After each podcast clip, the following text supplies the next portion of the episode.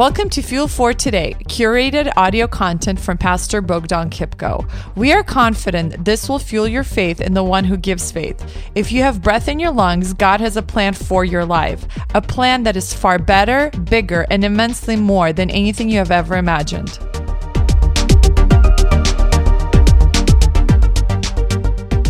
So today's topic, I don't think that anybody has a lack of this. I think everyone needs more and more and more of this, and that's love, okay? It's not Valentine's Day, but we're going to talk about love today, okay?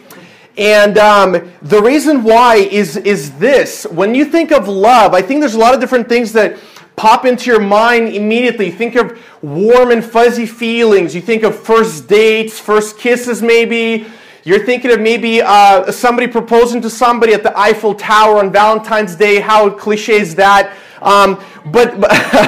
So that's all the different things that go through in our mind when we talk about love. And as we started last Sunday, this brand new series called Simplify, we're talking about four foundations that we need to build our Christian life on, right? And the first one we talked about was Jesus. And the last Sunday, if you remember, we talked about how Jesus gives you and me an invitation. It's our job to open that invitation and to follow Jesus wherever He leads. Amen? That's the goal as a church. So when we gather here, we love Jesus. We believe Jesus is King. We believe Jesus should be worshipped. And we believe Jesus is the one that we need to live for. And last Sunday, I said that following Jesus will cost you everything. It'll cost you everything. It might cost you relationships. It might cost you people who might think differently about you. But guess what? It's worth it. Jesus is worth following because Jesus found us worthy enough to go to the cross, die, be raised on the third day, and now you and I live for Him. But now the question is, how does that practically function? So last time we talked about following Jesus, and today we're going to talk about relationships. Oh, what an awesome topic, huh? Who doesn't need help in relationships? The funny part is sometimes people get counseling or get help for relationships only when it's a catastrophe or something horrible is happening. And I was meeting with one of my coaches recently, and he said to me, "You know what? Counseling and coaching and relationships shouldn't only be when your relationship is like going horrible. It should be when your relationship is amazing."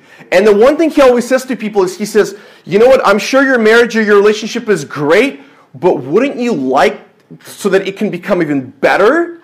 I don't know about you, but I want better. I want more. Like, give me extra large, extra size. Like, I want that on top, animal style, everything, right? That's what I'm like. I don't know about you. So today we're going to talk about relationships. And as you see in this image right here, a lot of times our lives look like this. It's a cluttered mess. So many things going on, so many opportunities. We really don't know what to focus on.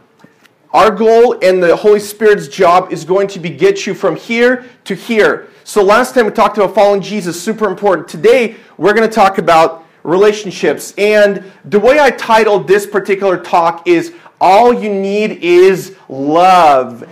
Yeah, exactly. And if you're old enough, you're also going to remember that this is coming from a very, very famous song by the Beatles. And the funny part about the Beatles, they actually said one time, we're more famous than Jesus, but I don't know what they were on, but because that's definitely not the case. Anyway, I stole their title, okay? So we're going to talk about this today. And before we even get into our text, here's kind of what I want to talk about. I think our culture has really simplified to a bad degree the loving in general. Now, let me ask you a question. We love a lot of things, right? And you're probably like me. I love a lot of things too. So, for example, I love skydiving. I think it's amazing. Would I ever commit to skydiving? No. Never. I don't have a death wish. I'm not trying to end my life earlier than Jesus planned it. And I think He knows better. I'm not about to do that. Do I think it's fun, exhilarating? I'm sure it is. I trust you, okay? But I'm not about to commit myself, strap myself into that bodysuit, whatever, put a GoPro on my head, and be like let out of a plane at 30,000 feet.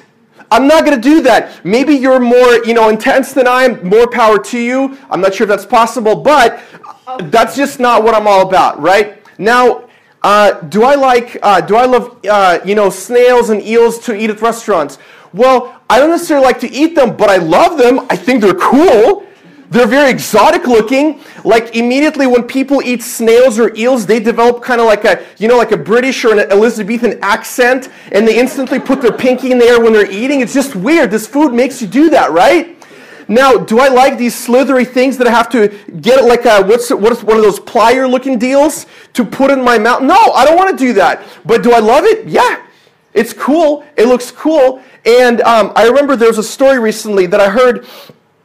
There's a first grade girl. She was invited to her friend's house over for dinner. So she comes over for dinner. She said, great, I'm going to eat some food. And the mom basically explains that, okay, what's the menu for the day, right? And so the mom says, you know what, we're going to have steamed broccoli for dinner. And the little girl's like, ooh, amazing, I love broccoli. So the host mom, super pumped, she gets all the food out, starts passing it around. As the broccoli comes to the little girl, she's like, oh, I'm not going to have any. And the mom's like, well, why not? You said you love broccoli. She's like, yeah, but I don't love it enough to eat it. And wow, really? Exactly. Get that drum roll, please. We're getting drums soon. Arturo's doing a good job. Okay, so, so check out what happens. We might be thinking, oh, wow, why did this person act impolite to host? Here's the problem, friends. You and I are in the very same boat. We're in the very same situation. Very often we say to ourselves, you know what, we love this person, but I never want to see them. You love them so much that when you see them walking around somewhere, you take a detour, right? Who's ever done that? Don't raise your hand, right?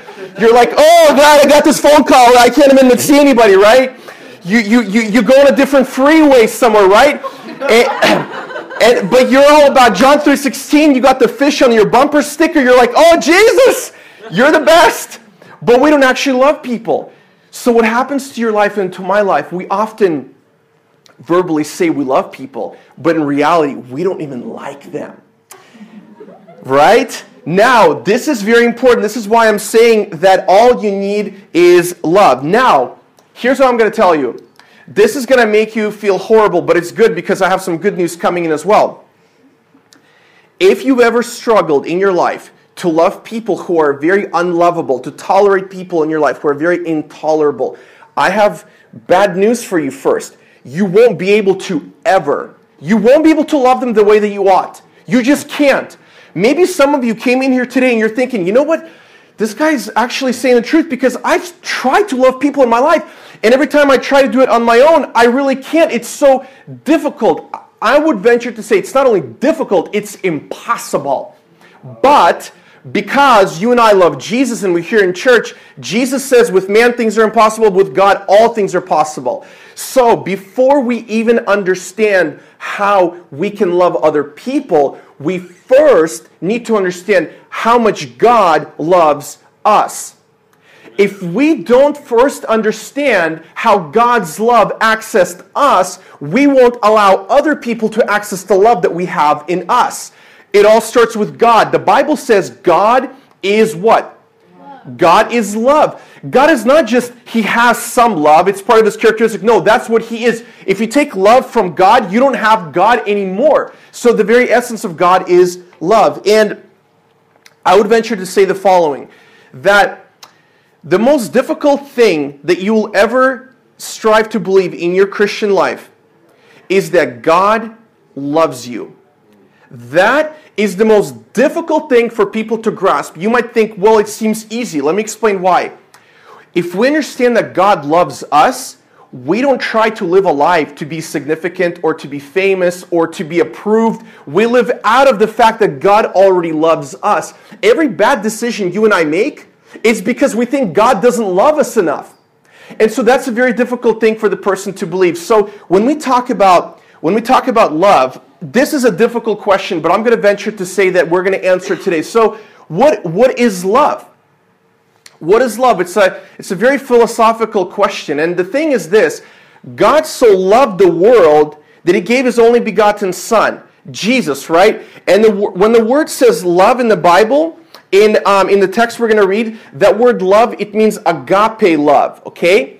And agape love is not superficial, you know, plastic, pop music love that we hear in songs, right? It's like, think about the songs we listen to in the radio, right? Girl, oh girl, right? Like, really? Like, 3-4 girls in a song? Like, you can never love that many girls, trust me. And the thing is this, our culture bombards us with false notions of what love is. It's a cheap love, it's a fake love, it's a plastic love. The only love that's real is the love that comes from God, agape love, okay? And let me ask you a question. Have you ever experienced in life something so good to be true that you didn't believe that it was actually the reality? Like maybe you got a really big gift for your birthday, or you got that grade that you thought you weren't going to get because you didn't study at all, and then God just hooked you up because He does that, right? We've all experienced that, right? It was too good to be true. When we get a text or we get a phone call and person's like, you cannot believe what just happened. You're like, no, yes, it did, right? And then it finally happens and you're like, wow, I can't believe that. Well, here's the thing. Many times people, Christians, live their whole life thinking that God's love is too good to be true. And it's not, because God's love for you is endless. Here's what happens. The law of God says do all these things, and we obviously understand we cannot do that. But grace comes in and says you cannot do anything for yourself. That's why Jesus is here. So the law says shame on you. Grace says shame off you. You guys with me? That's what happens. And so when we talk about what is love, we're going to go to the Bible, and we're going to go to the most lovable chapter in the Bible. That's 1 Corinthians chapter 13. So if you have your Bibles, go ahead and open with me there. And if you don't, just look over with a neighbor next to you. And so 1 Corinthians chapter 13. Now, if you've ever been to a wedding, it doesn't matter, Christian or non-Christian wedding, I'm sure you've heard this text talked about before. And I'm kind of here to shatter a lot of your misconceptions about this text. And this particular text, for 1 Corinthians chapter 13, if you grew up in a Christian culture, you probably have calligraphy in your house with this text. It's probably embroidered on a quilt, hanging in your breakfast room, and you look at it every single day, okay? If you're more Christian than most other people, you probably put a bumper sticker, 1 Corinthians chapter 13. Everybody thinks it's the love chapter. It's this warm and fuzzy chapter you put on Hallmark cards, and you basically read it everywhere there's love. Where I'm here to tell you that this actually was a very, not as a warm and fuzzy as we thought.